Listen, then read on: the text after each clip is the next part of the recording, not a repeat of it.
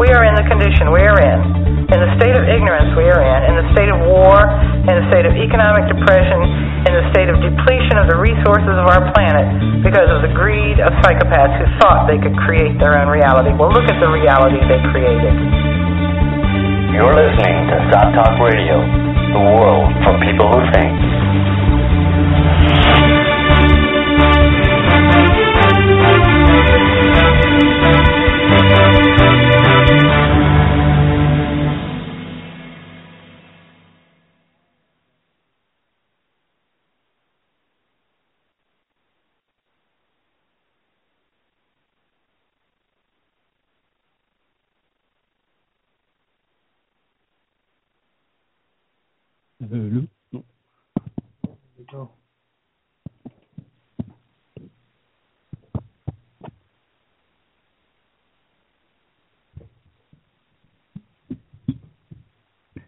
Hi, folks. Uh, you're listening to Sott Talk Radio. Sorry for that. We had a little technical glitch with uh, our mics, but we're all good now in the studio. Welcome to another show of on Sott Talk Radio. I'm Niall Bradley, and with me this evening, the re- regular host, Joe Quinn. Hi there. And joining us again is Harrison Koehli. Hi. So today is the equinox. From now on, it's dark winters for us in the northern hemisphere. We've had a pretty interesting week, um, keeping an eye on what happened in Scotland, uh, among other things.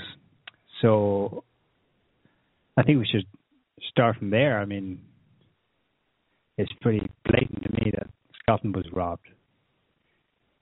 Pure and simple. Well, I wouldn't say it's pure and simple, but the main sentiment that we're basing our assertion that it was a the the outcome of the referendum was rigged is simply that uh, the overwhelming number of people visible in the campaign itself were in favor of independence.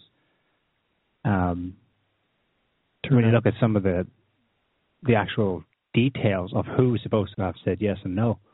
The city of Dundee, for example, uh, although it's one of those uh, just four, I think, four districts in the whole of Scotland that actually had a, officially a majority vote, um, it is still a slim result for Dundee where if you ask anyone from there, would they have voted no? You'd probably get a, a small minority. It's traditionally would always have said yes to something like this. But it extends beyond even just those places that did decide um, yes to independence. Um, Scots have always been fiercely independent, given this opportunity. And not just based on national pride, it's based on a very well put together yes campaign that argues successfully, in our opinion, that this this wasn't about nationalism per se. This was about uh, breaking with the status quo because of how narrow it has become in the UK. I mean, when you have the entire political establishment and every single media outlet on the entire island, except for one in Scotland, all saying the same tune. Have not got a, a situation where people can can be heard, at least not in the mainstream. And this, the reason for a high turnout in Scotland could only ever have been this situation, basic form of protest vote. The way is the ultimate way of saying no, we've had enough we're asked to believe that people turned out in record numbers in order to stay with the status quo. It just didn't fly. It flies in the face of reality and uh, general public opinion as well. And, I mean, obviously, there's no way to get a definitive uh, understanding of what, or a definitive idea of what people think on any given issue. But uh, you can get a general idea from uh, you know social media and common sense. social media, social media, but also comments, anybody who comments on uh, the articles on, for example, mainstream newspapers, you know, right from right wing kind of gutter rags like the Daily Mail in the UK um, to suppose lefty, the Guardian, Independent, um, and on Scottish newspapers as well. Um, over the course of several months, you generally get an impression of the quantity uh, of people, or the number of people who, um, you know, feel kind of more or less one way or the other. And here, what I'm talking about specifically is in the political arena and uh, in terms of their attitude towards politicians and their attitude towards the kind of stuff that's going on in the political world. Leaving Russia out of it for a moment, but domestically in the UK, there, I think the vast majority of people are, well, maybe not the vast, but certainly the majority of people, you know, up to 60, 70% of people, pretty much think that politicians are a bunch of crooks uh, that uh, they're all kind of you know warmongering elites who are in it just to you know line their own pockets. Uh, a majority of people think that way, I think, um, or certainly express those kind of opinions. You know, um, even on right wing uh, God Save the Queen uh, newspaper websites like the Daily Mail, for example, I've noticed over the past you know, six seven months that even those readers are are very much anti-establishment. Uh, you know, and this is even with a a conservative, because these are conservative voters, conservative government in power with uh, David Cameron. They're all very critical, generally speaking, of uh, politicians that they're all crooks, etc. So that's in the UK. Now, if you translate it up to Scotland, where Scottish people, the majority of Scottish people, traditionally don't like the English, have uh, good reason not to like the English and are fiercely nationalistic, see themselves as Scottish, like Scotland, um, you know, see Scotland as, a, as an independent country. Um, it just, yeah, like you're saying, it does not make sense whatsoever that given the opportunity to vote for independence and giving, given the strong arguments that were made for an independent Scotland, because despite what the media was trying to portray, the the no campaign did not win out in their arguments against uh, independence. You know, if you listen to the arguments, uh, the average person would more than likely have decided that, well, you know, there might be a few negatives, but the positives of independence uh, outweigh those. So, and you can bet that a vast majority of people uh, in Scotland, the vast majority of people in Scotland, were listening to those debates and did inform themselves on oh, the oh, basics. We know they were.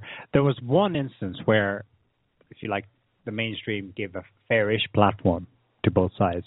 There was one series of three televised debates between the Scottish National Party leader Alex Salmond and I think Alistair Darling, who's actually a Labour um, shadow minister in London, but he's a Scot, so the British Tory government sent him up to represent the great reasons why you should stay with London. Yeah. He trounced them. A Salmond trounced them. and people all agreed on that. Again, it's another, if you're looking at a kind of a poll or a snapshot of what most Scots thought, they agreed that he won the debate 3 0. Mm-hmm. Uh, that was the one instance. It absolutely flies in the face of, of common sense Yeah. and logic. And in this case, social social media and common sense do actually Do apply. apply. And in fact, you know, they applied in uh, they applied in in the case where that reference is taken from uh, from the U.S. State Department, talking about their evidence for Russian uh, Russian military presence in in eastern Ukraine. Of course, you have to make sure that you that your social media and common sense. Well, first of all, that your social media is reporting accurate facts. In that case, social media is good. And secondly, that your common sense is functioning properly, because some people's common sense doesn't function properly, and uh, some The people State don't Department have, some people is don't high have- up there. yes, and some people don't have it at all. Well, and in this case, um, using social media, social media should be able to give somewhat of an idea of social trends, things going on. So it makes sense that we'd be able to get an idea of what's going on in Scotland and with Scottish people. Uh, like comparing that to the U.S. State Department using social media to have to provide evidence of military invasion and and things like that, and the the actual evidence they provided, which were you know uh, some grainy pictures and random tweets that you know anyone could make up and forge. It just that flies in the face of common sense to use social Mhm, media exactly. that way. Yeah. Well, but actual analysis were done of the kind of Yeah. traffic, um, not just number of likes and number of uh, campaign pages you, you you chose to affiliate with, but the interaction, Mm-hmm. who kind of who was saying what. They did all kinds of breakdowns. There were different groups coming out with reports all through the summer, and hands down, the chatter online in Scotland was Yeah, at It was, least I two mean, to one. Exactly. two to one. Yeah. and uh, it's just people. Maybe people don't understand, don't know, but I mean, if you've ever been in Scotland, if you know anything about Scotland, people in Scotland, like I said, are strongly, fiercely nationalistic. They see themselves as a country. Over the past, you know, several months, in fact, it's been a few years, but it's been building up over the past several months. They've had uh, this intense um, media information campaign in Scotland uh, in terms of both sides, the yes and the no camp. And the yes camp have, have uh, put forward all of the arguments why Scotland would be Better off. better off on its own, and they they were pretty much uh, you know Well- they presented pr- pretty convincing arguments Yeah. that, that that would be the case. Now, if you combine that that they've convinced people, the average person who you know first of all is predisposed to, to, to the idea of independence, at least you know in the back of their mind type of thing, because they see themselves as Scottish, because it's they see it as a separate country. Someone like that then getting the added argument of uh, we could actually be better off on our own. To think that the majority of those people, as they say, 54% as they claim, would have turned around and said, no, we want to remain a part of the UK. It's just absolutely ridiculous. Well, I only learned this after the referendum. Some of the scare tactics uh, that were coming from London were just unbelievable. Uh, the, first one that comes to mind is this food scare. They they said that Scots secession from the UK would immediately cause widespread sudden inflation, particularly with relation to food and retail prices. But actually, that is not that much news to me. I remember when um, countries were thinking about joining the euro, that was always a common fear. And likewise, when it came to rejecting anything Brussels said, they would typically say, well, if you don't join inflation. There were other threats specifically from banks. Deutsche Bank um, came out and threatened that there would be, uh, I think, I think they, they, they joined the food scare specifically saying that Scotland could expect wide, widespread inflation. I'm not sure why, because the, the Yes campaign were officially going to be keeping the same currency. But of course, they weren't using logic here with people. Um, there were so many dirty tricks. There's, of course, people know Harry Potter. The author of Harry Potter, I think she's English, but she lives in Scotland. She gave a million pounds to the No campaign for Scotland to remain in the UK. And then there was some kind of like, began with abuse being given to her online, supposedly by people on the yes side. Well, somebody there did an investigation and found that these accounts that were being used to hurl abuse at her were actually fictitious accounts. And an SNP leader said they were in all likelihood part of a Dirty Tricks campaign, and she cited a report going back a year by a now dead Scottish nationalist called Margo MacDonald, who warned in June 2013, warned indirectly the Scottish people in an article published in the Sunday Herald, the only Scottish, the only British publication that was in favour of independence, saying that the British security services, i.e., MI5, MI6, GCHQ, which is NSA, would probably be all over this referendum. She knew this because historically it is a fact that the SNP was long since infiltrated by MI5.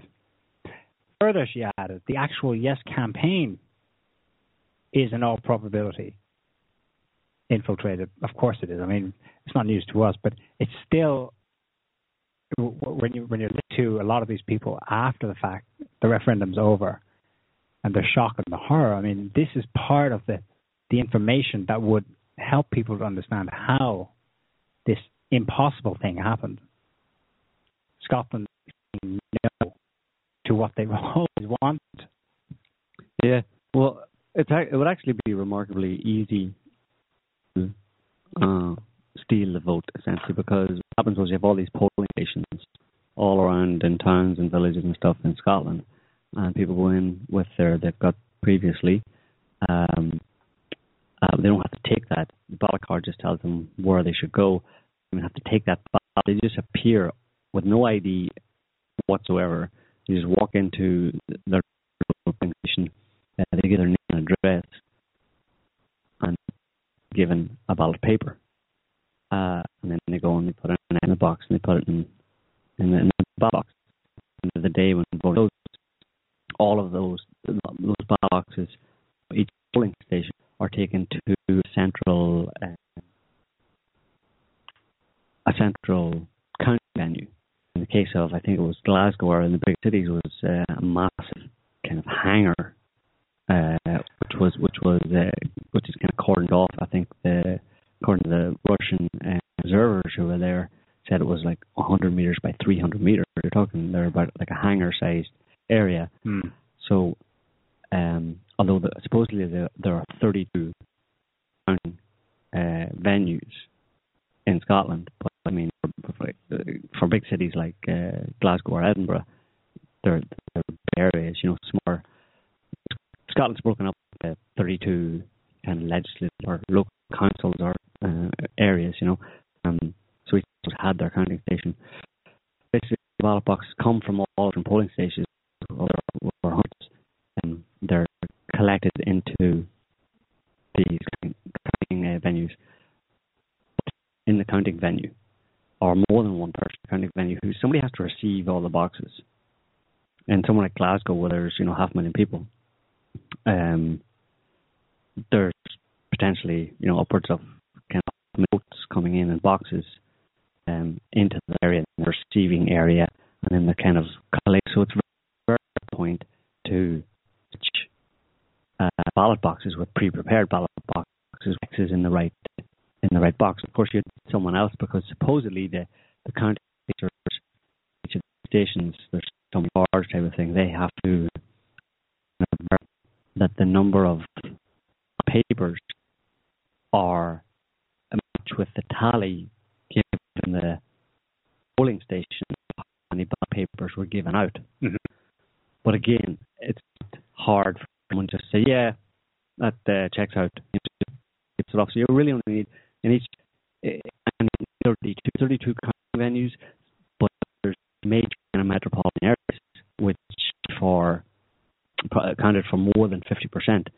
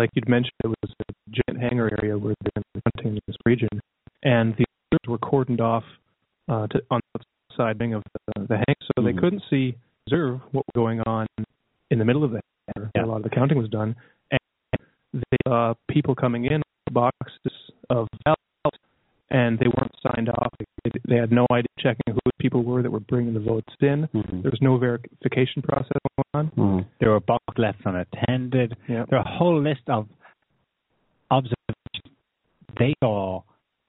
They couldn't say, "Oh, that's an irregularity," but it's regular compared with past referendums and elections we've seen. And there are a lot of there were, standard basic things missing. The boxes were not sealed. There was no specific slip with that box saying, "Hi, this is stamped because it came from X polling station." Oh, good. It's received. We crossed that off, and they weren't able to observe this specific process and action. Every vote has to be accounted for at every step of the way. It was wide open for manipulation, basically. It was really, Wide open. really I mean, and that's And now you produce these absurdities like only a turnout of seventy-five percent. yeah. you would have had a hundred in that place because they would, they of course sh- show up in the official result that they were the Mhm. ones who said no, uh, sorry, yes, most fervently. hmm Uh, and again, the Dundee result is just it's not it's not credible. They're saying that barely one in two people in Dundee. hmm It just it just doesn't make any sense. Um, now, uh, the British press is having a field day with the fact that the only observer, international observers, to speak out to say anything, to, to say anything all, not to criticize or to think favourable. Nobody said, "Oh, it went well." We've only heard from the Romans, so British a field day. Oh, it's the Russians. You see, you see that they were going over because of the way we've criticised Russian elections in the past. And It's so easy to dismiss. They are accredited observers. They've been there in many countries before, and they're saying to you there are some very basic things not applied here. Yeah, Yeah. it didn't live up to international standards. We Exactly. should be able to walk around, look at the shoulders of at every stage of what everyone's saying. Oh, this box is coming in. Okay, it's going here. She's counting, and I can see it yes, left, right, the no. Uh, they couldn't see it. Well, what's They take it on faith.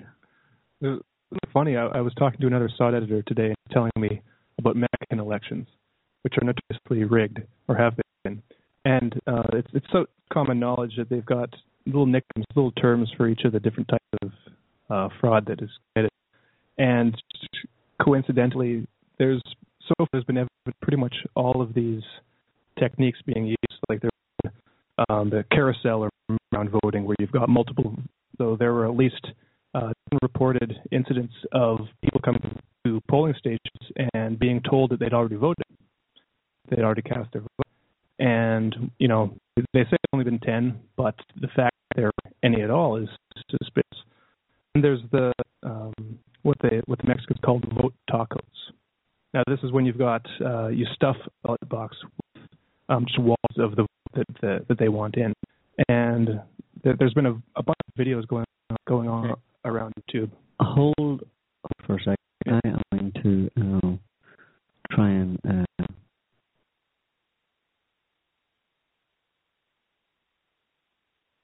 Oh, okay. Sorry, uh, sorry about that, folks. We just decided to reconnect because we were being told that they were very choppy and the signal wasn't very good. Um, uh, I, I hope it's a bit better now. Yeah. Let us know if it is. Um, carry on from. Harrison maybe was talking maybe about recap. yeah, Harrison, you you were talking about notoriously rigged elections and votes Yeah, in Mexico. and so notorious that they have their own special funny names. I was just mentioning, uh, well, I mentioned the carousel or merry-go-round voting, where you get multiple votes from single people. which we saw on this one. Yes, we did at least at least ten reports, uh, like official reports that, that have been acknowledged. And then we've got the uh, vote tacos, stuffing um, a wad of votes into the box uh, for whatever um, vote they are trying to, you know, raise the numbers of. And there's a bunch of videos going around on YouTube, you know, allegedly, and they they all look legit to me of uh, the voting process and videos taken of the the people counting the votes. And there's one of this one woman gets up next to one of the polling booths and she turns away from it and, and puts her hand over her eyes like she doesn't want to doesn't want to look really weird looking uh, gesture to make. But as she's doing this and covering her covering her face, another woman comes uh, in from behind and just grabs a wad of of ballots and starts sticking them in. You know, they won't all fit, so she she, she uh, takes a few off and stuffs them in, goes back to the table, grabs another wad.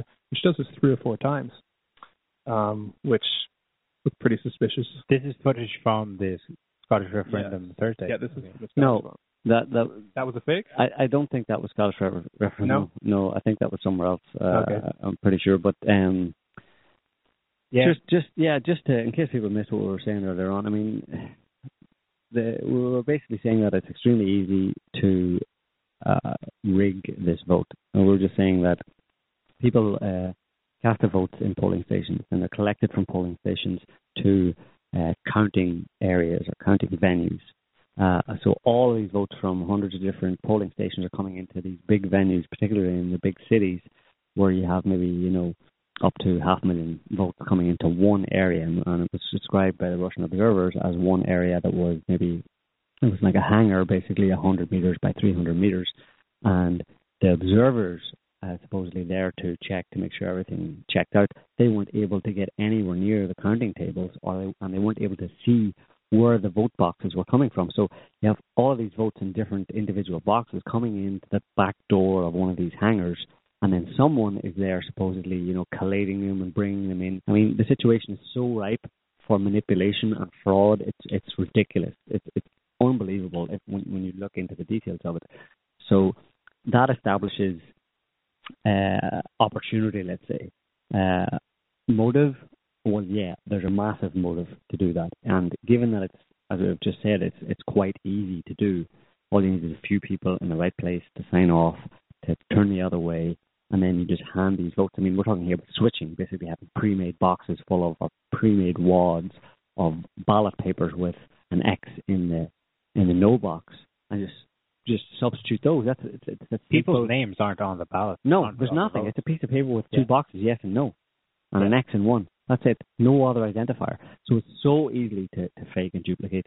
Uh, Names are only ver- verified with a yes or a no at the polling center. Once it leaves there, yeah, it's not checked but the, again. the only the supposed counting verification is is that at the counting venue, that the number of votes received from each polling station right. matches with the number of ballot papers that were handed out at the polling station. But like I said, there's counting officers who are in charge of each of the counting venues, and like I said, uh, the majority, over 50% of the votes would have come in, in the whole of Scotland, would have come into one of the bigger counting venues in the bigger cities, like Glasgow, Edinburgh, uh, Dundee, um, Aberdeen. Aberdeen.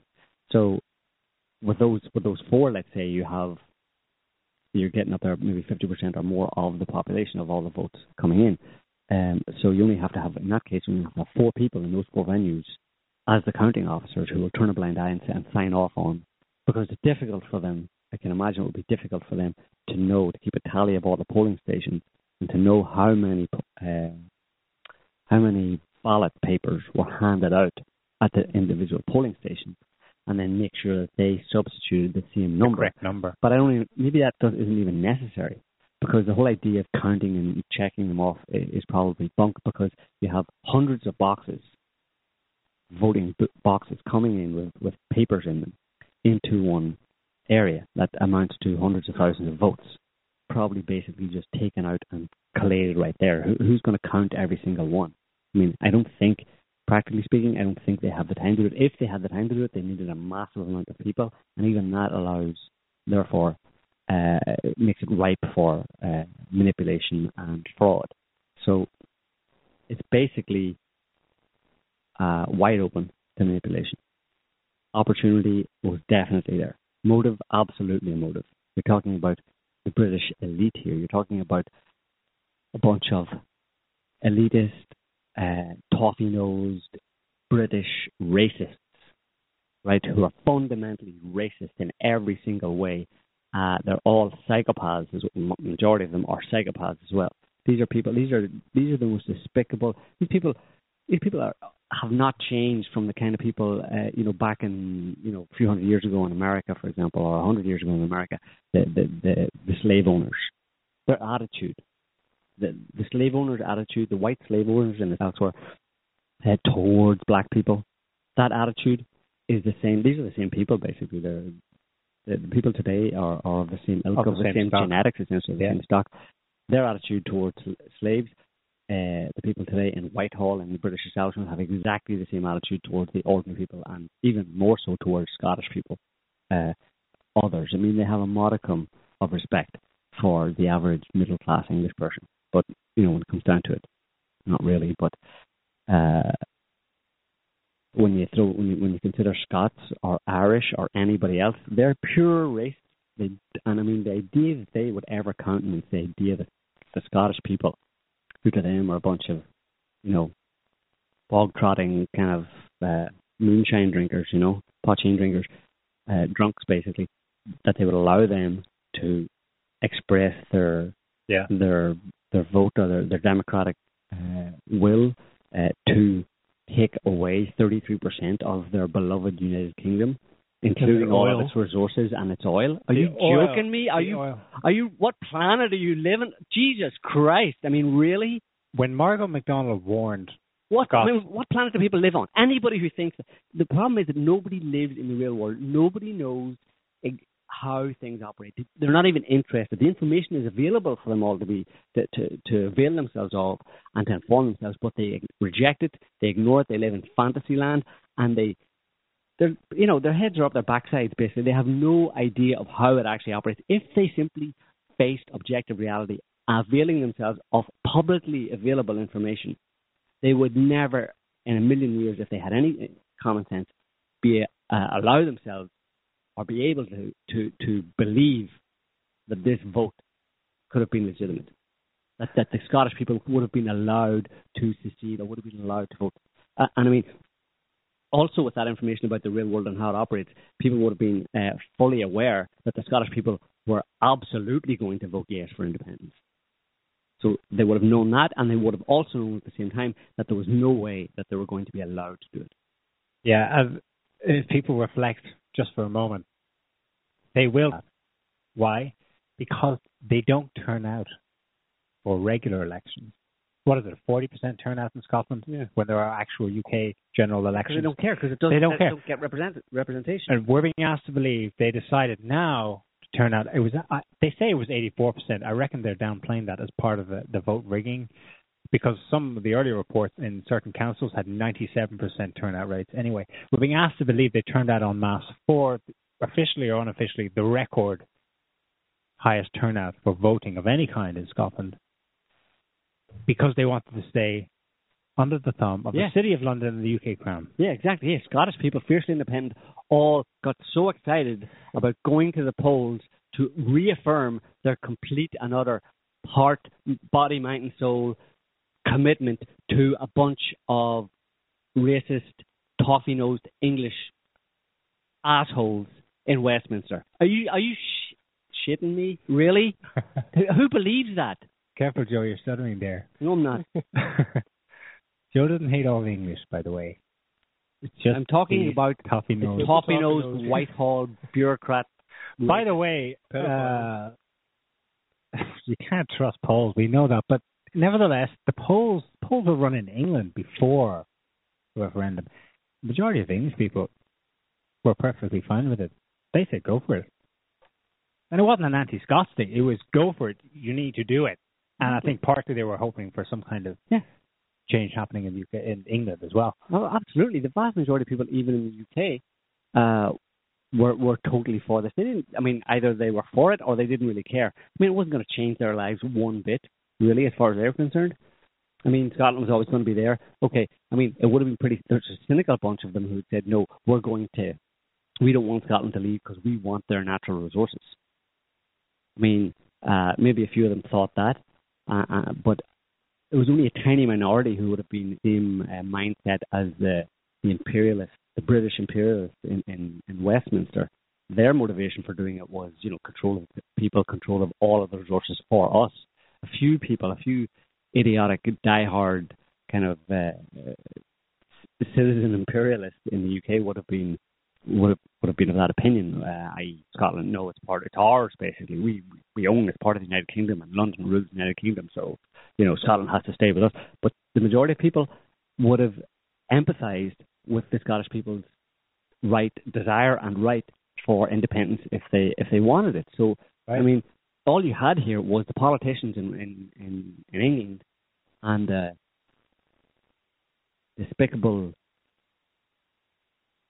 prostitute media mm-hmm. who backed up their every word and waged this ridiculous scaremongering, fearmongering campaign to try and convince everybody. Beforehand, they had one of these anonymous security officials, we know who that was, saying that in the event of a yes vote, there would be a complete breakdown in social order. There would be chaos in the streets of Scotland. Yeah, absolutely. Yeah. Oh, I'm sure there was because there was a no vote. There are riots in Glasgow now because the unionist fascists, typically Glasgow Rangers fans, are out exuberant, saying our country, Britain, has been saved.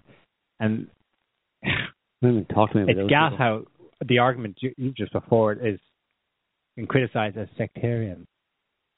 What is? And now we're seeing sectarianism actually manifest as a result of what would have been the non-sectarian option, namely secession for Scotland. It's sectarian for Scotland to want to be independent. Yes, because it's a nationalist. What de no... facto, it's nationalist, therefore it's sectarian. There's George Galloway's arguments. There's it, no nation state. You mean there's no nation states anywhere? Well, by default, they're saying the nation state, and the only one that can exist is the United Kingdom. But it's not a nation state. Exactly. It doesn't make any sense. It makes no sense whatsoever.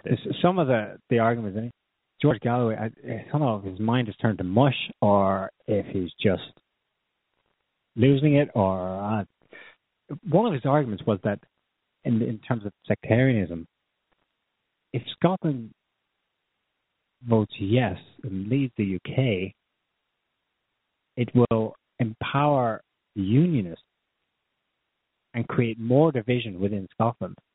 I mean, I just couldn't get my head around that. It's the opposite. It would take away their cause. He, he was citing a specific incident where English troops, members of the UK armed forces, were going up to Scotland and parading in uniform with fascists in Glasgow as reason for this being the sectarianism resulting from Scotland trying to secede. But if it had been a yes vote, there would never.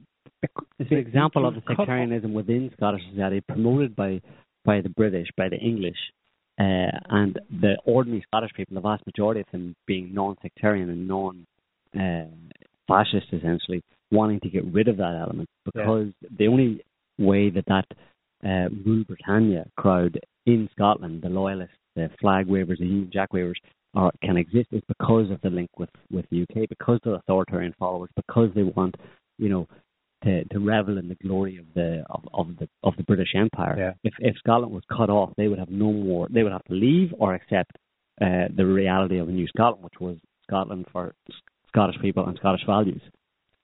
To give you an idea, just just a nationalist staying out of all arguments here, the entire referendum was set up in such a way that many Scots did not have the right to vote. If you were a Scottish, in quote, Scottish born, technically you're a UK citizen, you're UK born Scottish, of Scottish extraction, living abroad, you couldn't vote in this.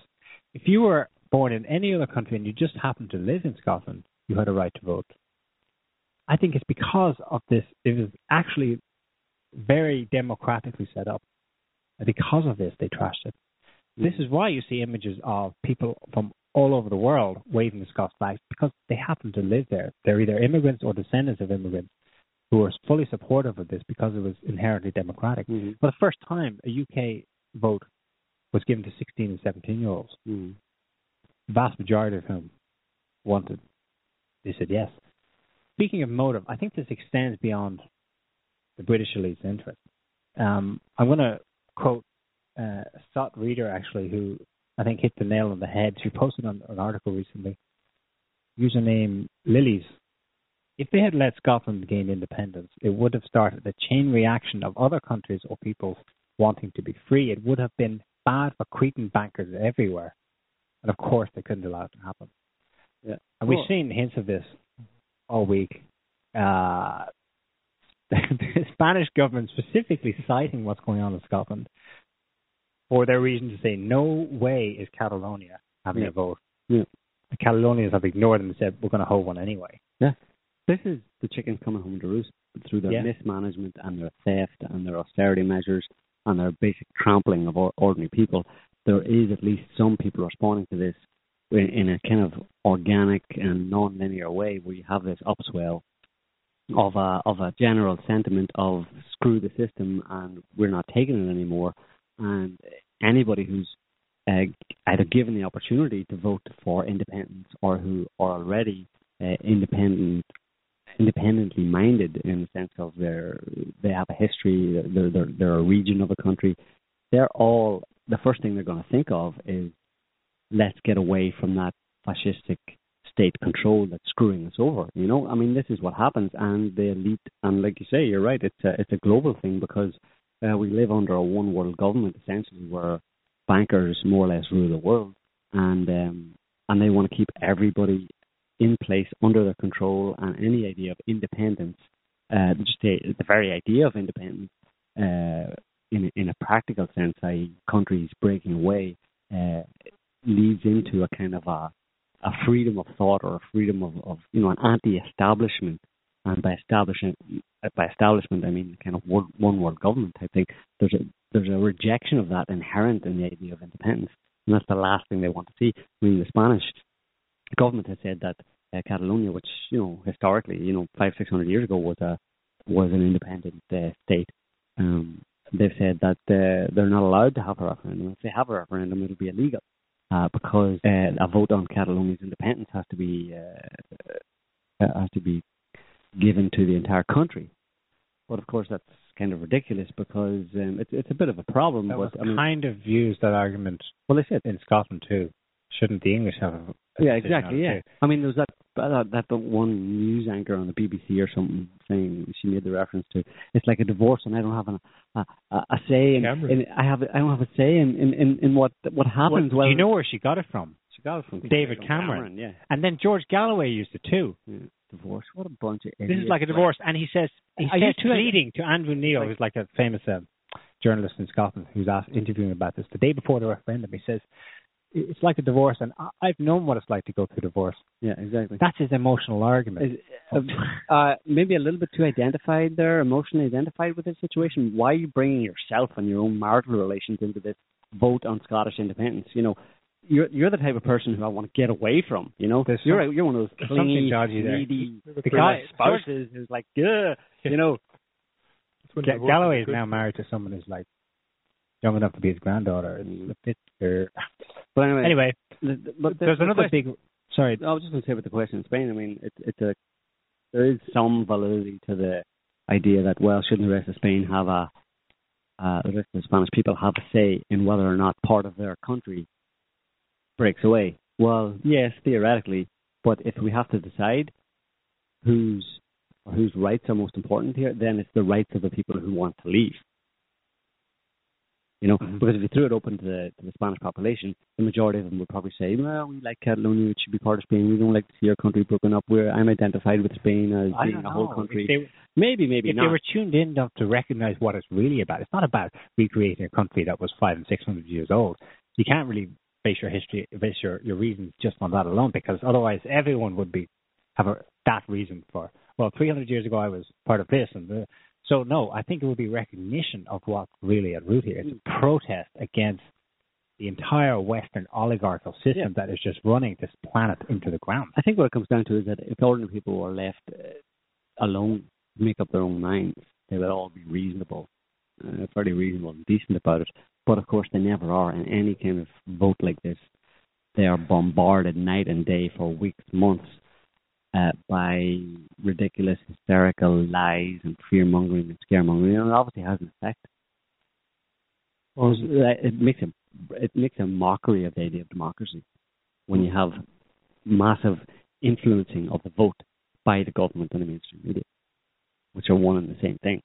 How can you call that a free and fair election? Aye, but in in spite of it, in spite of it, it was probably a landslide. Yes, Yeah. Anyway, yeah. that's that's what's amazing. Uh, Harrison, you want to get a word in edgeways? Yeah, I just wanted to point out the referenda that were held in Donetsk and Lugansk in Ukraine, and look what happens when um, when a people, you know, a region decides to secede, and there is, you know, it happened really fast. There wasn't a chance for a big media campaign and political campaign to go against it. So, Exactly. so you had this this tremendous turnout in favor of independence, and look what happened there. We've we had how many months of this so-called anti-terrorist operation, thousands of people killed, and then you go further, just a, a bit further back to the referendum in Crimea. The only reason they were able to get away with that is that they had Russia backing.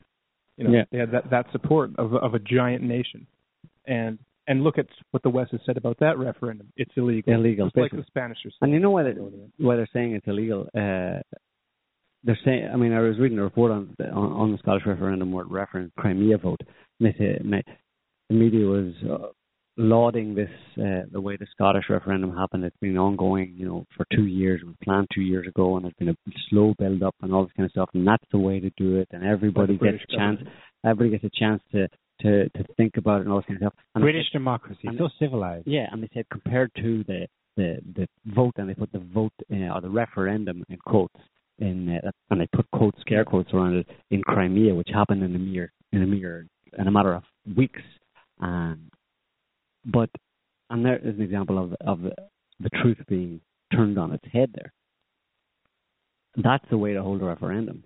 When you have a group of people in a country and it's obvious after you know either by general understandings of public sentiment or polls, whatever, that the majority, a good majority of people want independence, then you have the vote very quickly and get everybody everybody gets to cast a vote and boom, there's a result. Eh, it's a foregone, foregone conclusion. Everybody knew it was going to happen. Done. There you go. Bye bye. But this is that's illegal. What you meant to do is have two years of uh, of of, of preparation. Ten that- years. Ten years of delays and yeah, negotiations. and two years of preparation so that MI5 has all the time it wants, and the media has all the time it wants to, to get their story straight, to plan their propaganda coup, to turn it around and be anti-democratic, and actually, in this case, engage in vote fraud. and the BBC on the 15th, so three days before the referendum, they in one of the reports, um, just outlining the basics of what would be the referendum, they said um, that there was no provision in law for a national recount of the votes if there was questions about the validity of the vote, and that was just that's just a blatant lie. If you actually look at the Scottish Independence Referendum Act 2013, it says it gives the the, the conditions for a recount, and they're right there the, the the Scottish have six weeks to petition for judicial review for a recount. Now, whether that's going to happen or not, you know, remains to be seen. I doubt this it's going to get anywhere, but there is a provision in there for a recount, and there are already what seventy thousand um, in this petition for uh, Within a 12 revote. hours, a petition was raised for 70,000 signatures. Yeah. Scots, I don't know what percentage, but I'd say about half of them, at least, do they believe the results? Because of course they wouldn't. They know their own town. They know there were so few no voters. Mm. So it's The problem with the recount is, is if they used primarily uh, fake ballots, the recount is just going to provide the same. In a sense, the actual count was legitimate. yeah, the counter's not their fault. By the way, ballot those papers were- videos going around, um, the problem with the videos saying, "Oh, look what she's doing. She's switching from yes and no."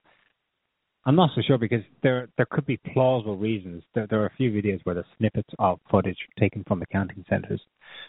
Um, I, that they're not evident, but they, they do hint to something weird going on. But they're not evidence of, say, in this case, the woman I'm thinking. They're the evidence counter. of what we've been saying. It's severe mismanagement, Yeah, severe disorganization amongst uh, at at the counting venues. That that video of the stack of uh, On- of ballot yeah. papers with on a note table with Uh-huh. yes on top.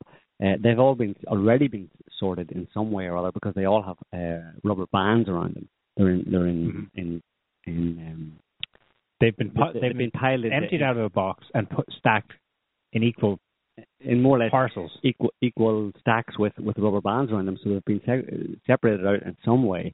I mean, we have to take their word for it, I suppose, but we shouldn't take the word for it because there's No. obviously serious mismanagement going on here. I mean, really, if if that was a bunch of of yes ballot papers, at least uh, some of them, or well, let's say all of them were yes ballot papers, putting them on a no table, really, does that mean then that a bunch of no ones are sitting on a yes table? And many times that replicated around the counting the counting venue.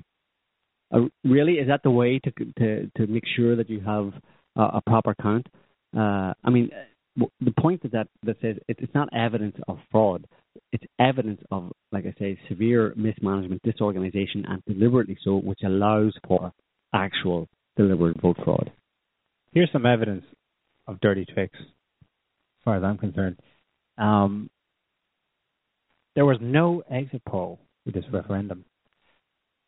Okay, that happens sometimes. It never happens in the UK. Here's an article written on the day, published on the day by James Ball from the London Guardian. I'm going to read this out you. Anyone in the UK who has sat up watching the TV on election night knows there's a pattern to how things go. The polls close at 10 p.m. Moments later, the anchor behind the desk gives the results of the exit poll. Except, as the polls close in the Scottish referendum, this won't happen, as neither the BBC nor any other media outlet has bothered to pay to get one done. How convenient. Exit polls are the best form of voting related data we can ever get our hands on. They're collected by large numbers of researchers standing outside polling stations and asking tens of thousands of people how they voted. Campaigns are very familiar with arguing against exit polls they don't like. The exit polls for the 2010 UK general election were very accurate with respect to the final results, but disagreed with the pre election polls. They couldn't allow this to happen. The YouGov polls and the Mori polls in the in the run up to the actual vote were all saying it was going to be a yes but pretty much the rigged results said 54%. They made sure there would be no exit poll because the exit poll would have reflected the true result. That was one step too far for them in, in terms of uh, manipulating the situation. They figured it was too much hassle to um, have um, exit pollsters, if that's what they're called, uh, standing outside all the polling stations asking people to get that exit poll figure. It's SOP standard. Yeah, I know, but it would have been too much effort for them to have to have all those people uh, give false data right. back. So they figure that's too much. We can't do that. So we'll just not have any exit poll at all because an exit poll would have shown probably 70 plus percent uh, in favor of independence. And then when that exit poll number is, how do you then reconcile it with 46% saying yes instead of 70 plus percent? Uh, there's serious problems there. It brings up serious questions, and it's a much stronger argument for. It's a very strong argument for a for a recount or an investigation, and they just didn't want to do that. Yeah, it's not like an Amer- one like the American elections where they're always so close. Well, allegedly, that the if the exit polls off by one or two percent, they can still say, oh, well, you know, it was just off by one or two percent. Yeah, exactly. And yeah. a different guy gets in. Yeah. It's like in this case, it would just be so obvious that yeah. it was. There was no one near the actual actual tally. Yeah. Scotland's third city, Dundee, that had a slim official result for yes. Something dodgy happened there. The fire fire alarm went off like three times. Yeah. The whole place was evacuated. Yeah. Oh, except for the security personnel. Yeah, the they're, police. They're going to. The police were there to look after things. That was Plan B. That's what they had. Plan B all around those uh, those counting venues where they were switching uh, the ballots with their pre-prepared ballots, all saying no. Uh, if that was a missive, the MI MI5 operatives were, were, were, that was sent out to MI5 operatives that if uh, if something goes wrong and someone spots you or you look like you're going to be rumbled, smash the fire alarm. Yeah. Three times. Yeah.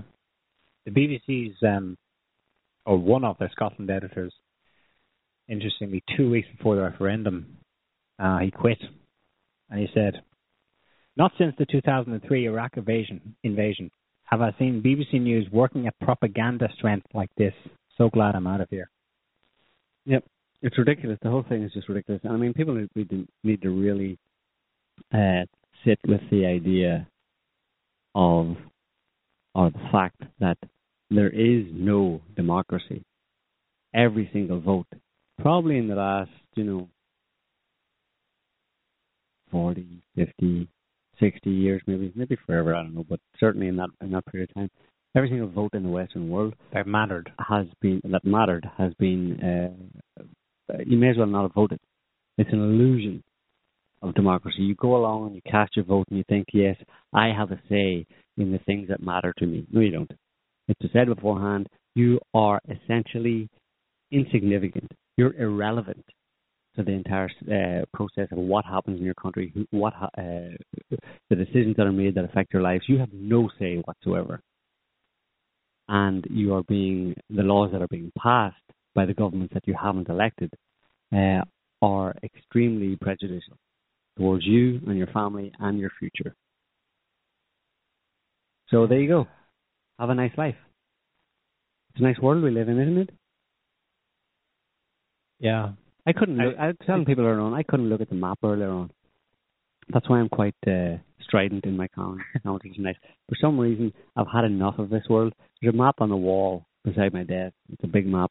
And for some reason, when I just looked at it, sometimes I use it for reference and stuff now and again. Uh, but I looked at it um, earlier on today, and I just, I was like, I just turned my stomach just looking at the entire world. Is that is that strange? I looked at the map of the world, and for me, it represented everything that's going on, and I just sneered at it. I was like, "Oh God, a cesspool." You know, I would have just set it on fire if I had a flamethrower or something. I would have been, I would have shot at it if I had a gun. It's just uh, whatever. Anyway, carry on. well, let's skip across that map of the world. Something in Ukraine, Harrison. Well, in Ukraine, um, there's been a since the first meeting in Minsk a couple weeks ago. There have been several other meetings in Minsk um, between the Novorossiyans, Ukrainians, and Russians. And just recently, um, on the the 18th, there was uh, there were 16 businessmen from the U.S., Russia, Germany, and Ukraine, and they all met with the chairman of the World Economic Forum, Klaus Schwab, and they came to another uh, another agreement. Now this one was more um, business related, but it had other provisions in it. And interestingly, um, it, there are a lot of people, a lot of commentators out there saying, you know, with every new agreement in Minsk, that uh, that Putin and Russia are selling out Novorossiya. And you know, we've talked about it before here, and uh, it doesn't really make much sense to look at it that way. It's not doesn't take into account so much of what's going on. But interestingly, in this new agreement, there were three provisions in there, and they actually listed the need for self-determination of the peoples of Lugansk and Donetsk, um, the full uh, to fully follow international law in the the agreement uh, of a ceasefire and carrying out all of these other provisions. Now that is, that's interesting because there are certain Ukrainian laws which don't follow international law, so those will eventually come into conflict. That was pretty interesting, and also um, to to propose for the military non-alignment of Ukraine. So we've got all these oligarchs, rich people, coming together and agreeing or trying to get everyone to agree on military non-alignment. So there are, pe- I'm sure there are people in the West and the States that do not want that to happen. Obviously, uh, they want well, and Poroshenko, they they all want to be members of NATO, and I'm sure a lot of the Westerners want to bring them into the fold.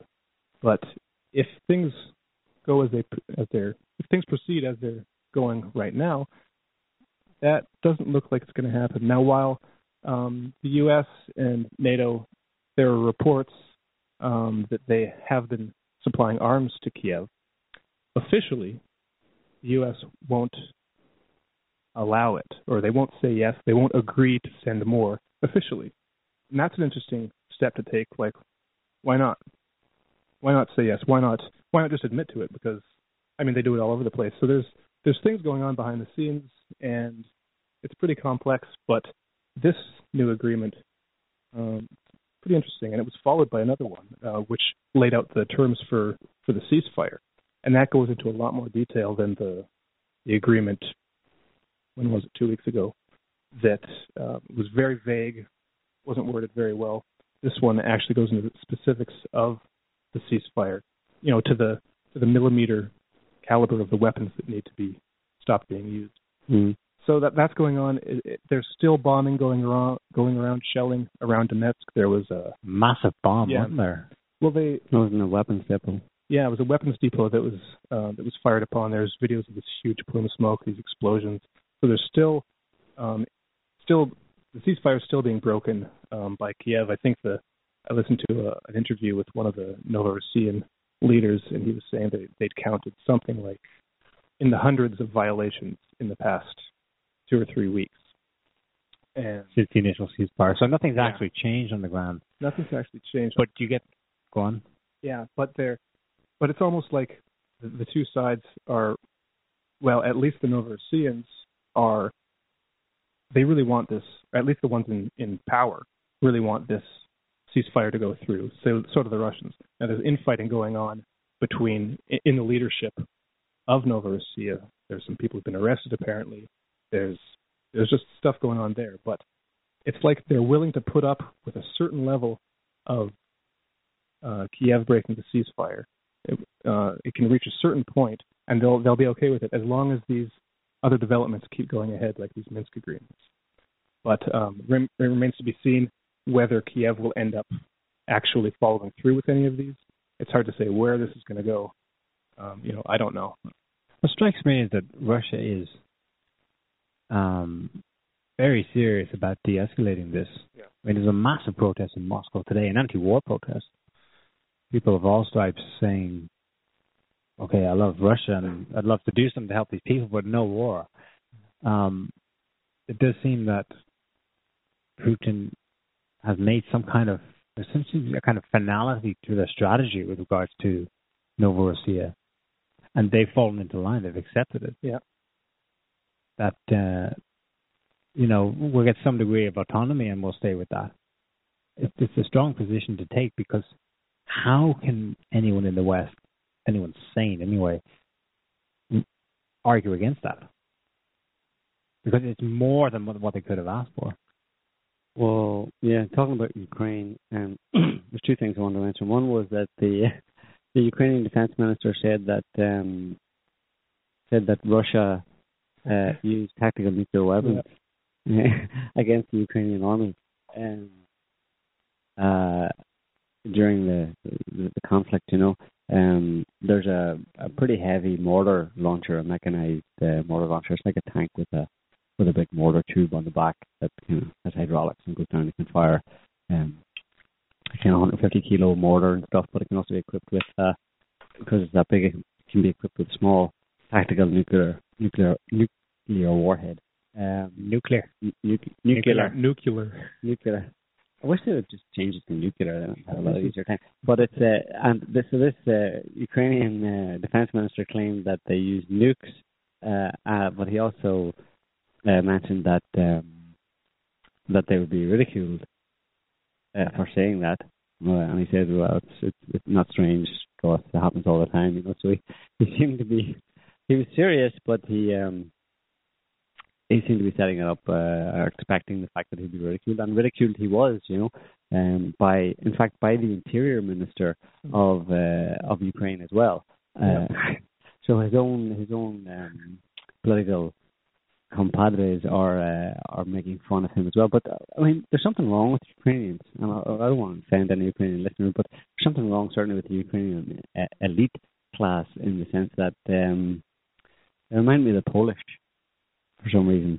Uh, the Polish uh, political elite, they're I don't know, they they can't seem to get their foot out of their mouths or out of their heads or wherever their foot tends to be embedded. You know, they just Or the just- head from out of the out of their backside. backside. They're- They're they're just a bit feckless.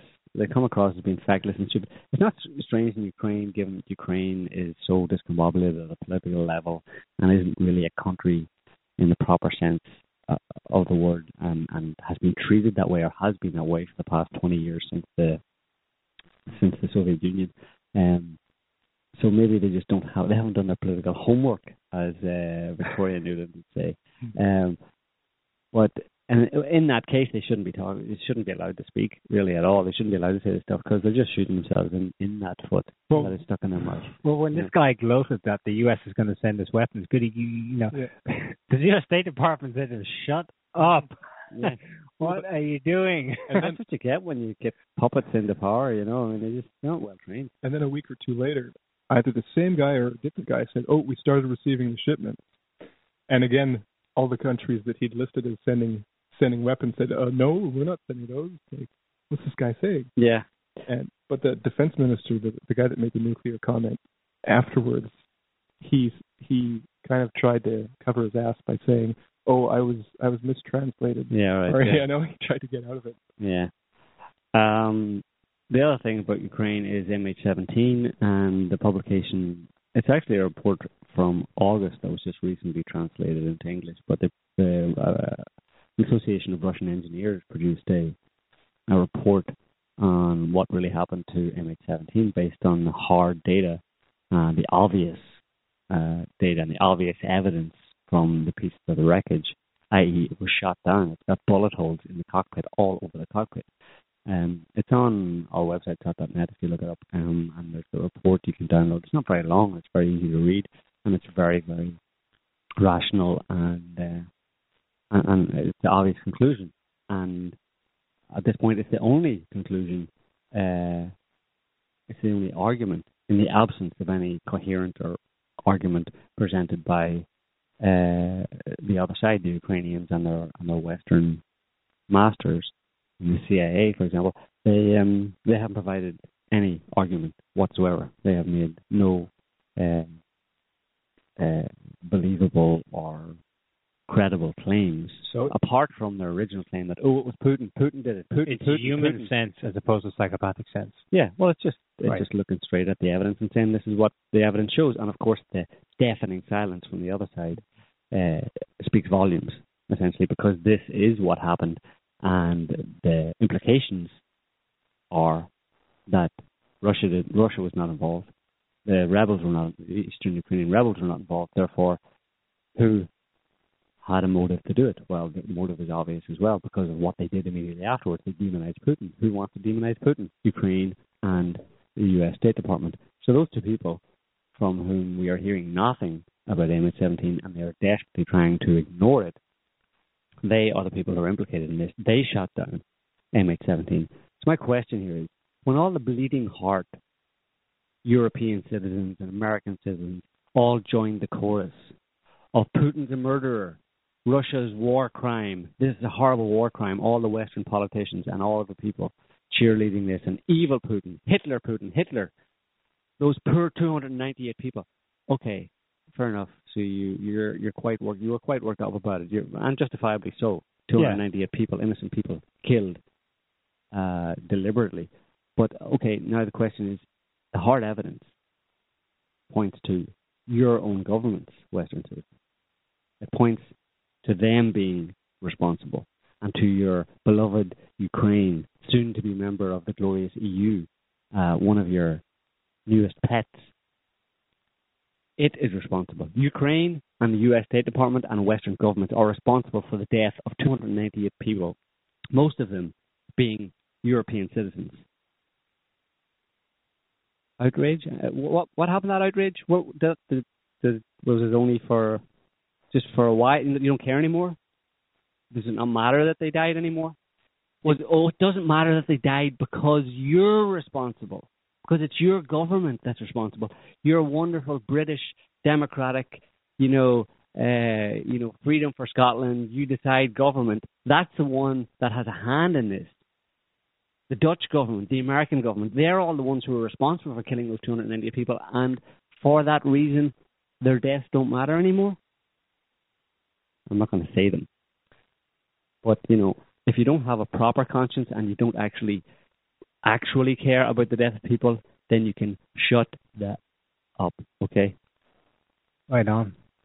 Well, some of them are doing something. Headline from today Families of Germans killed in MH17 crash to sue Ukraine. Yeah, but only suing Ukraine for money. They want somebody to pay for the for the grief and the heartache uh, uh, of their lost of their killed family members. They don't really care who did it.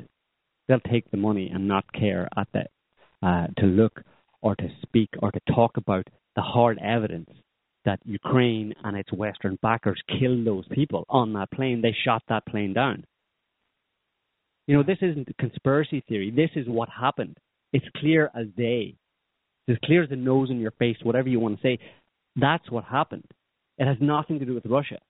I'm sorry, but you're going to have to let this one go in terms of demonizing Russia. Russia had nothing to do with this. the Eastern Ukrainian rebels had nothing to do with this. This was a deliberate murder of 298 people, many, most of them European citizens, by European and West and American government. Yeah. So do something about it. You get talk to someone, complain, write on social media, use your common sense, whatever. Do something about it. You were full of, you know, piss and vinegar against Russia a couple of months ago, just after it happened. But where did it go now? You don't care anymore. Oh, so it's long enough that the that this mass murder has passed a couple of months and you don't care anymore. No, you don't care because you were wrong, because it was your government that's responsible. Your corrupt, evil bunch of psychopaths that killed you essentially, your own fellow citizens, murdered them in an airplane to try and convince you to hate Russia. Get a goddamn grip, Jesus Christ. This is the chickens coming home to roost en masse for everyone in the West. People are turning to this mindless horde. It's the chickens coming home to roost for ordinary people is the loss of conscience. They will subconsciously choose to forget all about that from what, two months ago. Yeah, doesn't matter anymore. It's no big deal, right? Um, talking about stupid people, have you got something else? Uh, kind of related. Russia and China just signed another massive trade energy deal Mm. or an, a second pipeline route. I think Russia's just saying, you know what, forget it. We're just going to go east and elsewhere in the world. Uh, there's a great new, um, it's, I think it's only an online publication. Look, look out for it. It's called the BRICS Post. So they're keeping people updated with developments uh, between BRICS countries. Uh, the Chinese president's just come back from India, where they've signed umpteen major deals. And yeah, this is part of Well, the the, the Russian um, prime minister said that you know this whole one-year sanction against uh, European produce, fruit, vegetables, everything else, basically. Um, yeah, it's one year. Problem is that as that year goes by, we're actually having to buy produce and establish uh, you know, new relationships, new business relationships with other people in Asia and South America that are fulfilling our Russia's demand for the for the vegetables that we yeah, don't want it's to buy not a from you stopgap anymore. measure.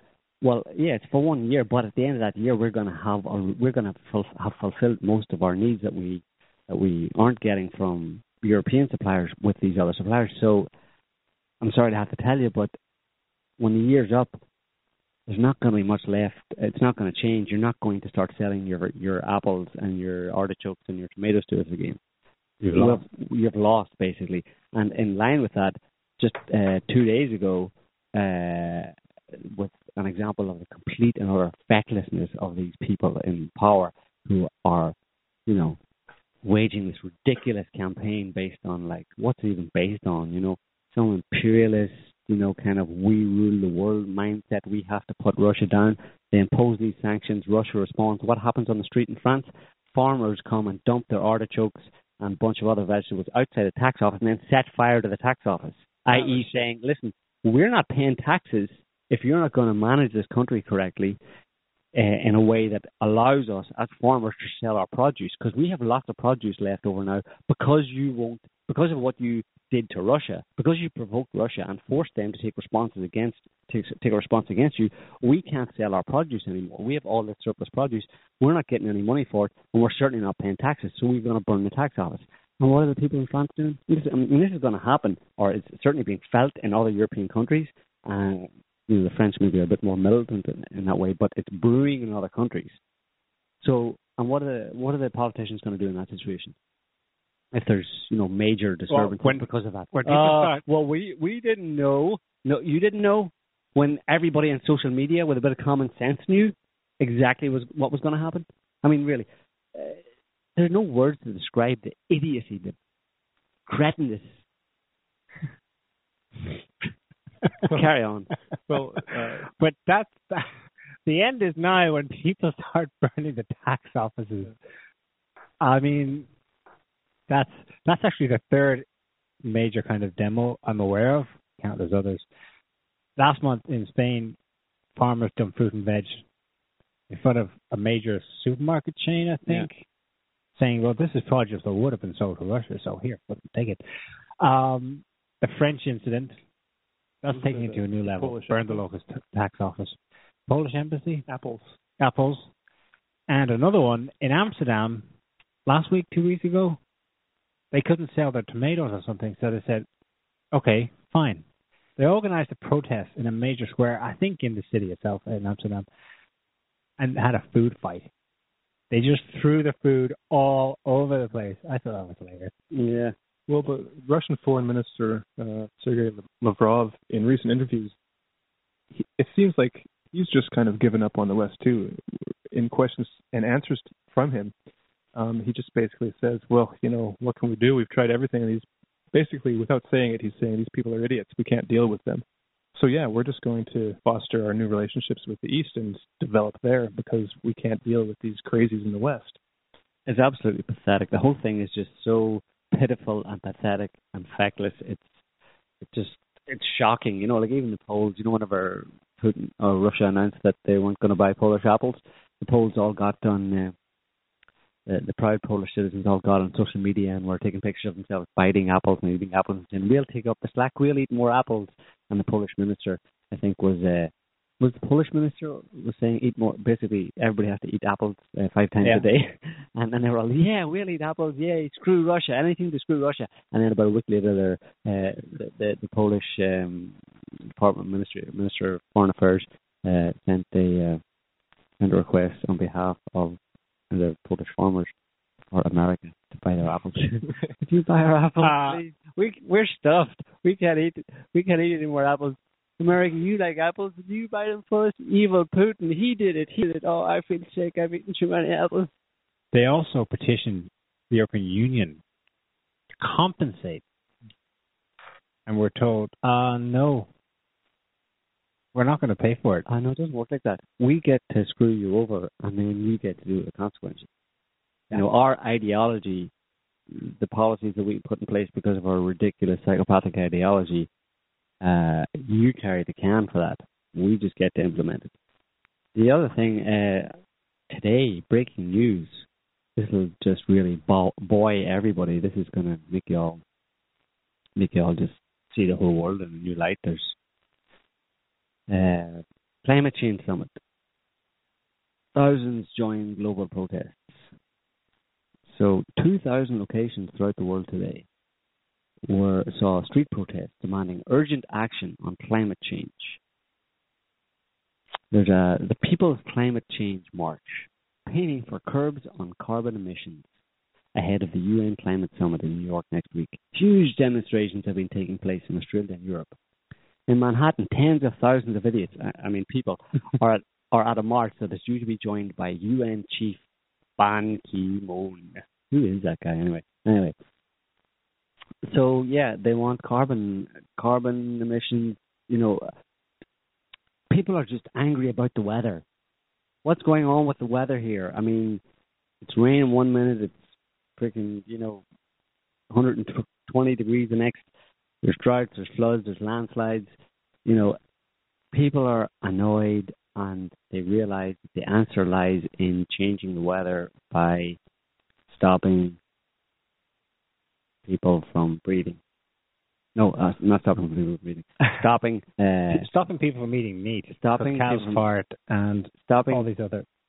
evil companies from producing too much people producing too much uh yeah too much emissions but also ordinary people using gas and too much gasoline you know they're all out obviously most of them are walking with their bicycles and stuff and they're going to change the world by changing big business and getting them to go green and because you know what this is all obviously carbon emissions right it's CO2 in the atmosphere basically global warming it's too hot right? People are annoyed that it's too hot. All this stuff is happening because of global warming, and you know, two two thousand locations, people around the world are marching to. Probably several million people are all up in arms about how warm it is and stuff. You know. Meanwhile, the Antarctic today has the most sea ice it ever had in the history of ever History of sea ice. in the history of sea ice. uh a freeze is coming. There's been snow in Canada. There's been snow in Wyoming. There's been snow in uh, South Dakota. Uh huh. Um, earliest snow ever. Again. Ever. See, it's all global warming. Um, But- I know that's simplistic, but the point is, it's not as simple as global warming and carbon emissions. Because when these people protest against carbon emissions, they're protesting about global warming. Right. And But it's fueled. I think it's fueled by the fact that something is changing. It's just that when they see changing, it's filtered through all this BS about man-made global warming. Climate change, because they are seeing climate change, but climate change means global warming. exactly, So, If and, they and knew global what- warmers will say anything. Any change in the weather will be global warming. So if Yeah. something cools, it's like, oh well, it cools because of global warming. Did Yeah. you know that? yeah. And they'll be all encased in ice. There'll be little blocks of ice, you know, millions of them around the planet. And in their last breath, Waving they'll be- placards. in their last breath, breath they'll be they'll be saying global warming. Damn you. They freeze. Uh, at the very least, just change the change change the slogan. You know, just get. I mean, really, if you're going to protest about it, look outside your window and come up with a more descriptive name. Uh, okay, climate change, but you know, it's it's worse than that. It's complete climate chaos and mayhem, and it's got nothing to do with CO2 emissions from humans. Yeah, and some locally, some things are happening that are just phenomenal. The Balkans had record flooding in May. By record, I mean they had to. They have no previous records of seeing water levels that high. It's just repeated itself. In Croatia and Macedonia, having it again the same year. Here in France, there was a, a sudden flash flood. I mean, not that far from where we're at. There's no rain here at all. And this place was completely washed out. Four people were killed near Béziers in the south. And that's just unheard of. Meanwhile, monsoon monsoon season, as they're calling it, continues in Arizona. The whole of the U.S. Southwest has been pummeled with heavy rain. Uh, And the problem being the problem and record wildfires and record drought. and record drought. The problem being when you have drought, the land dries, cracks, and you get a, a downpour, a monsoon, and it just runs off, runs off the ground because the ground is dry. It doesn't, there's, you know, it, it doesn't seep in, and it creates flash floods and washes people away and floods streets and cars. That's precisely what's happening. The thing is, th- these greenies marching would hear you and say, "Yeah, we agree. That's why we need to do something about it." That's the illusion that you can do anything about it. Exactly. You can do something about it by stopping so such an such a idiot, such an idiot, so so ignorant uh, of what's actually going on in the world, and believing in fairy tales about the people that rule over you. That's what's causing climate change. That's what's causing the entire planet to go haywire. Yeah. It's because of the com- extreme uh, chaos and disorder in people's minds. They are so far removed from objective reality, from what's actually happening. Happening, their their beliefs about the world in which they live, how it operates, and who controls it, is such a massive fantasy, so divorced from reality, that all of that discombobulated, chaotic, uh, completely not even wrong understanding of the world around you is causing chaos in the biosphere, in the environment, primarily in the weather, but also in earthquakes, volcanoes, sinkholes, etc. Ebola. Ebola, yeah. There's a in Bloomberg. Uh, Bloomberg just published an interesting article in the past couple of days. Apparently, the U.S. Centers for Disease and Control, Disease Control and Prevention, uh, have prepared an estimate report for the progression of Ebola. Now, it hasn't been released yet, so we'll see if the report actually gets published with these figures. But Bloomberg is reporting from people involved in the report that they are projecting upwards of 550,000 cases of Ebola by the end of January. Now, currently, there are just under 6,000 cases, reported cases, and it's got about a 50% mortality rate. So they, and these projections are um, like at least tenfold higher than previous projections. So uh, it's just staggering. So they're, they're talking about 250 people, 250,000 people dead, dead by by January. January from Ebola. Yeah. Um, what's the US doing? The US is sending 3,000 heavily armed troops to West Africa to try and halt the spread of the deadly Ebola virus. The US, in league with um, the US military, Raytheon, the Pentagon, uh, Northrop Grumman, and um, the Center for Disease Control, have figured out how to make bullets that shoot Ebola viruses and they have sent 3,000 uh, heavily equipped, heavily armed U.S. Marines with these special guns that will target the Ebola virus. Yeah. Well, what well, what other reason is there to send 300 uh, soldiers, 3,000, right? 3,000 soldiers to, to, to combat?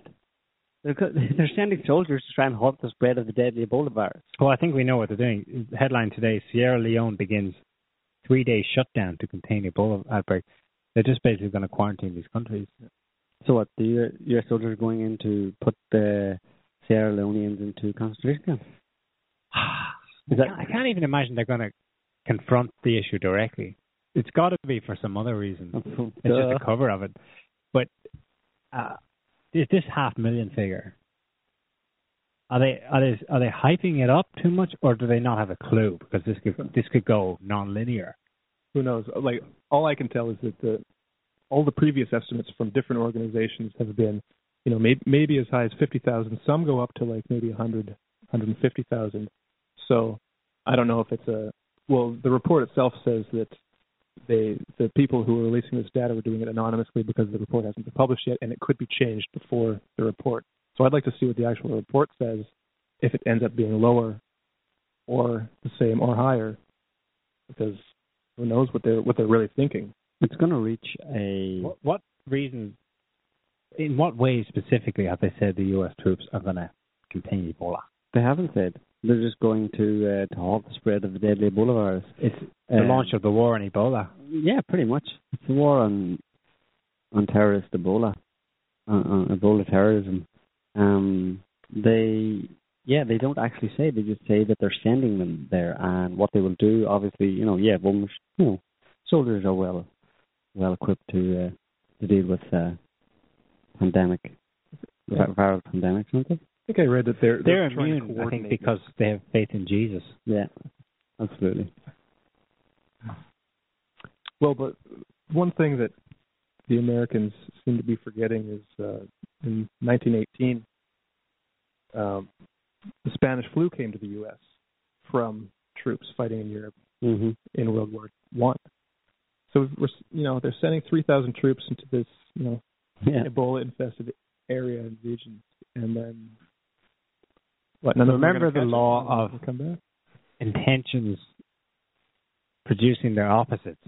When you have pathocracy, as you do across the entire Western world, if not the entire planet, everything they do will produce the opposite of what a they say they'll disaster. do. Yeah, absolutely. And it- it's getting to the point where it almost seems like it's deliberate, like someone is deliberately taking action. Some some of these elites are deliberately implementing policies or taking uh, decisions to make things worse. You know, because otherwise they're completely insane you know that, that they've lost all sense of reason and logic, even even in their own interest. You know, I mean, the the sanctions on Russia is an example. Um, they want to contain, generally speaking, they want to contain a population of the country. Right? They want them to be uh, quiet and obedient. Yet they pass, they, they, they force these sanctions on Russia and obviously Russia is going to respond. It's going to have a negative effect on European citizens who are then going to have a problem with it and get out in the street and demonstrate. So they get exactly what they want, and it's only two or three steps that is eminently foreseeable. So either they are completely idiotic, they're completely, you know, they've just lost all sense of, uh, you know, reason and ability to think one or two steps ahead, uh, or they're doing it deliberately for some unknown reason because they want chaos, they want they want riots in the street, they want everything. I think the first up. option is scarier yeah, uh, potential for disaster is even worse. Um, what's happening in Iraq? The French are uh, apparently involved in airstrikes, just like that. No declaration of war. Uh, the U.S. is saying, what did Obama say? There will be no ground troops, Mhm. although they're having this phony debate again, just to get people ready for it, probably. In the meantime, they just sent 600 Australian troops from the Imperial Forces of the South into Iraq. So that's basically the same thing. The U.S. has sent more ground troops to Do- Iraq. Do you realize how far we've come? People need to take stock of just how far we've come uh, from even, you know, 50, you know, 50, 30, 40, 50 years ago. I mean, like you just said, France has effectively gone to war, and the U.S. is already there. Um, with And no- issued a press release after the fact. after the fact with no uh, notification to, you know, official notification to politicians or the people of the country. Like 30 or 40 years ago, there was a slow build up to a war. There was all sorts of saber rattling, et cetera, et cetera. The population were brought on board. There may even have been actual incursions or threatening maneuvers by the enemy of the day that would have precipitated the war. So it was a long process. Today, an example of just how far we've come. Today, all that's necessary, probably actually nothing is necessary. They just go and do it. I mean, people need to realize that. But the only thing that they did was to get uh, some guy to stage a beheading video and to spread it around the Western media. That's all you need these days. Yeah. It takes you know a few hours uh, with a camera in the desert and a hostage. Boom. There's your there's your cause or your rationale for war. You don't even ask the people. You just assume that they're all a bit terrified by it, and off you go. War and anybody you don't tell them. You don't. In the old days, you used to actually declare war and you used to go on the radio and announce it to people that we are now at war and blah blah blah blah. Now it's just off you go. Start bombing raids. Uh, that's Ten years ago, France was against the invasion of I Iraq. know. Ten years ago. It's been infiltrated by a bunch of psycho, Nazi His nut job. Hollande's popularity is at a new record low. No. That's another thing. Thir- he beat is his own record, which was the record. it? Thirteen percent or less. it's less. Well, it's thir- it's thirteen percent or less, and you have this president of France who has thirteen percent approval rating, taking off, giving the order supposedly to bomb a country, bomb another country. I mean, they've obviously just done caution to the wind. They don't care anymore. They're absolutely disinterested. They have they've, they've dropped pretense of caring about what people think. It is a complete and utter dictatorship. It is in, in everything but name. Yeah. It is a dictatorship in Western Europe. And idiot Ukrainians still want to join? The same day, France announced, oh, retrospectively, by the way, we've been conducting airstrikes in northern Iraq. This is this is the first, as far as I know. Um, Belgian police arrested several people planning a terrorist attack on European Commission headquarters in Brussels. Hang on. Yeah. So they're Hang on a second. Do we have a call on the line? Yeah, this is Hello. Kent over in West Virginia. Yeah, hi, this is Kent in West Virginia. Hey, Kent, welcome to the show. Yeah, you were Hi. talking earlier about the uh, hi. You were talking earlier about the uh, the outbreak of Ebola, and I've been reading um, a guy here in, in the states who's who's theorizing that um, um, the countries that are being targeted, uh, Sierra Leone, Liberia, and maybe it's getting into Nigeria and everything. He's saying that that is sort of a um, you know how various places around the world are having these uprisings, color re- revolutions, or um, uh, springs, and all this stuff that are theorized to be um, done to uh, subvert the government when they're not cooperating with uh, you know who. And he's theorizing that this is these countries in Africa are getting very cozy with the Chinese, who are uh, you know are actually probably maybe doing some beneficial good in the country instead of just looting them. And he's Mm-hmm. theorizing that uh, they're being targeted with this Ebola. You know, I don't know whether uh, I don't know whether you have any thought, have heard anything about that, or if you know where. You know, I don't know where China is, and I know that there's a conflict over there. You know, they're you know Mhm. they're making some headway into you know um, treating the people better than what the West has done. I guess so. Yeah, I don't know whether absolutely. that's just a theory. I think it's it's a very plausible theory because I mean there's no reason to believe that uh, the U.S. government is concerned at all about Ebola or the spread of Ebola or the plight of Africans who are suffering from Ebola. If they're in Africa, in Sierra Leone, uh, and elsewhere, uh, you can bet your ass they're doing it for strategic or interest reasons that have nothing to do with Ebola. And yeah, China is has been for quite a long time making inroads into Africa and establishing kind of business deals in Africa, and they want troops on the ground. Uh, when they say they're sending 3,000 soldiers, you can bet that you know several hundred of them are all intelligence operatives and people with with that uh, you know remit in the country. Oh yeah, and uh, well, you can imagine those um, you know boots on the ground clomping around, you know, just carrying disease here, there, and everywhere. You know, I Yeah. mean, you know, they're they're, Ridiculous. they're not the yeah, they're not the, they're not known for being um, polite anywhere they go. So yeah, the- doctors. so Yeah. yeah, and then of course then there's um that one village where they the doctors and the, the they killed them they killed them all because maybe they knew what was going on maybe the rumors on the ground Yeah. in those countries that when the help comes kill the help you know or something Yeah, exactly. Nothing to lose. yeah All all right, right. well I just thought I'd add that in all right thanks Yeah, Ken. Thanks for thanks for your call. Thanks, good. Bye. Well, the one drawback, if that's a way to get boots on the ground, aren't there easier ways to do it? I mean, remember Right, take 2012? Well, well, remember the Nigerian, uh, was it Nigeria, Boko Haram yeah. kidnapped girls? Well, that's all. it was a real event, but they made this media campaign out of it, Yeah, justified U.S. presence. Yeah, but they don't. Yeah, that's that's more difficult than uh, simply Obama saying, you know, we need to take uh, the front line in this fight against Ebola. So I'm sending three thousand troops. They're just taking advantage of the opportunity. It's pretty easy. Yeah, at the very least, taking advantage of. The least part. at least. But that's how they see it. and That's just. Uh, it's no surprise. I mean, disaster capitalism, any crisis, real or imagined, Yeah. presents an opportunity to profit. They really do see Ebola, which a normal human being looks at with horror. They see it as an opportunity. It's, they are so sick. Um, I want to come back to ISIS. ISIS. Well, actually, ISIS is is now a thing of the past. I mean, if, if they are launching airstrikes, ISIS is done.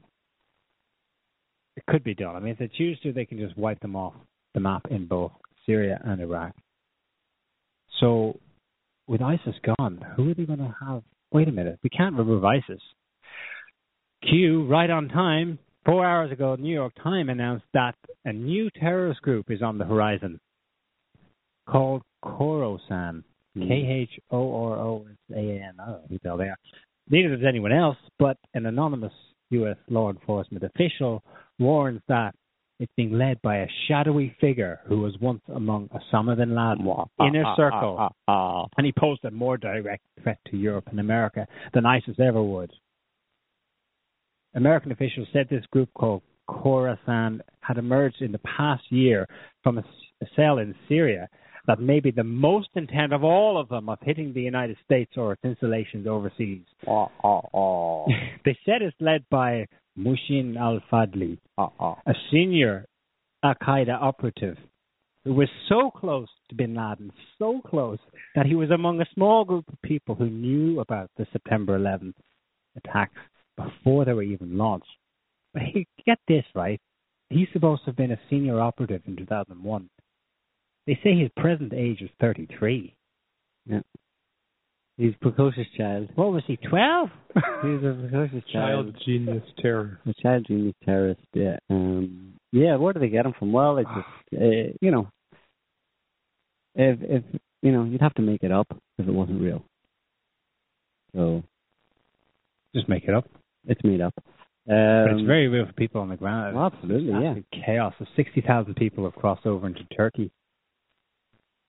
uh, in the last day. I reckon they're fleeing the bombing because they're doing a Kosovo here where they blamed Serbia for a million people fleeing Kosovo, and and actually that happened once NATO bombing started. I reckon Mhm. same thing. Turkey's involved now, fighting in Syria. It's just a complete and utter. Don't. Quagmire, as they say. Well, you know, along with all the crazy war stuff going on, we've got Ebola, we've got Iraq, Syria, Ukraine, uh, we've got the weather. Um, but it seems when things go weird, everything goes weird. It's been happening a lot lately, and just in the past week or so, there have been even more strange animal behaviors and attacks. This has been going on for a while now, but just in the past week, uh, I was reading through the headlines, and just a few kind of stuck stuck out for me. Three year old boy in Brooklyn. That was that was actually on August twenty first. A rat attack. A rat attack. A rat. Yeah, he was sleeping and rats attacked him and just started biting his face. That's not something you hear about every day. Rats generally don't attack human beings, Children. sleeping children. An Austrian hunter um, attacked by his own hunting dog. He had to got attacked by it and he had to shoot it. So he killed his dog. Just again strange. Bear attacks. There have already been four deaths in in North America from bears. Usually there's around two each year. And Putin. It's Putin, yeah. Uh, there have been and uh, there's been a lot of there's an increase in bear attacks in Russia as well. And uh, in Alaska, um, a nine foot bear tried to get into this one man's home. He shot it. There's pictures of it. Um, there's been giant cat attacks all over the place, elephant attacks, deaths from ele- elephants in Sri Lanka. There have been several this past, in just this whole year actually. A riled up cougar was shot on the streets in Calgary, Alberta. Oh, a up what? Cougar, giant cat. Cougar. Oh yeah. yeah. Yeah, Yeah, not the other kind of cougars. and um, there was uh, also uh, um, a musk ox attack or something. That they were this this ox was just going crazy around these hunters, and they shot like warning shots at it, and it kept, just kept barging at them, Mm. charging at them.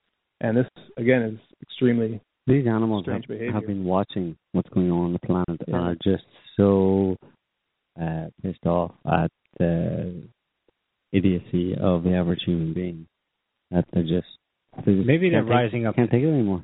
They're rising up to take over, like Animal Farm. If only. It's a world revolution. The animals.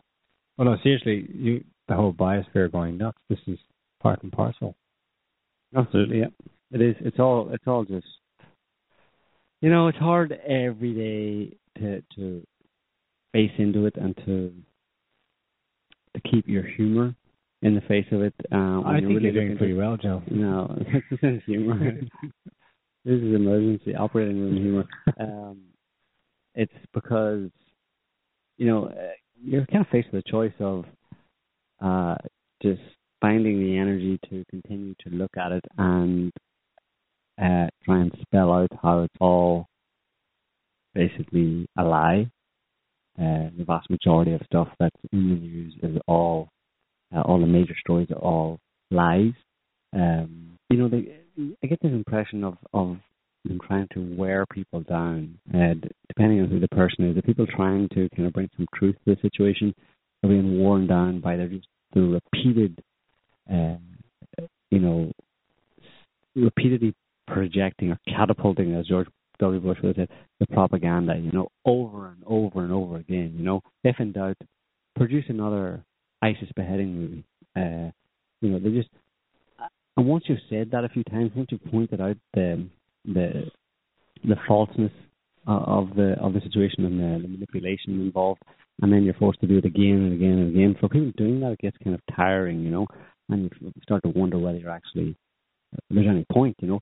And then for the ordinary person in the street, they're just uh, they're kind of being subjected to kind of Pavlovian dog treatment, where they're just being shocked, you know, by these things over and over again, by wars and rumors of wars and you know bad things happening on the planet to the point where people just throw up, say, well, and they've probably done this a long time ago, to say, well, that's also What can I do about it? it's also messed up. I can't do anything about it, so just ignore it, you know.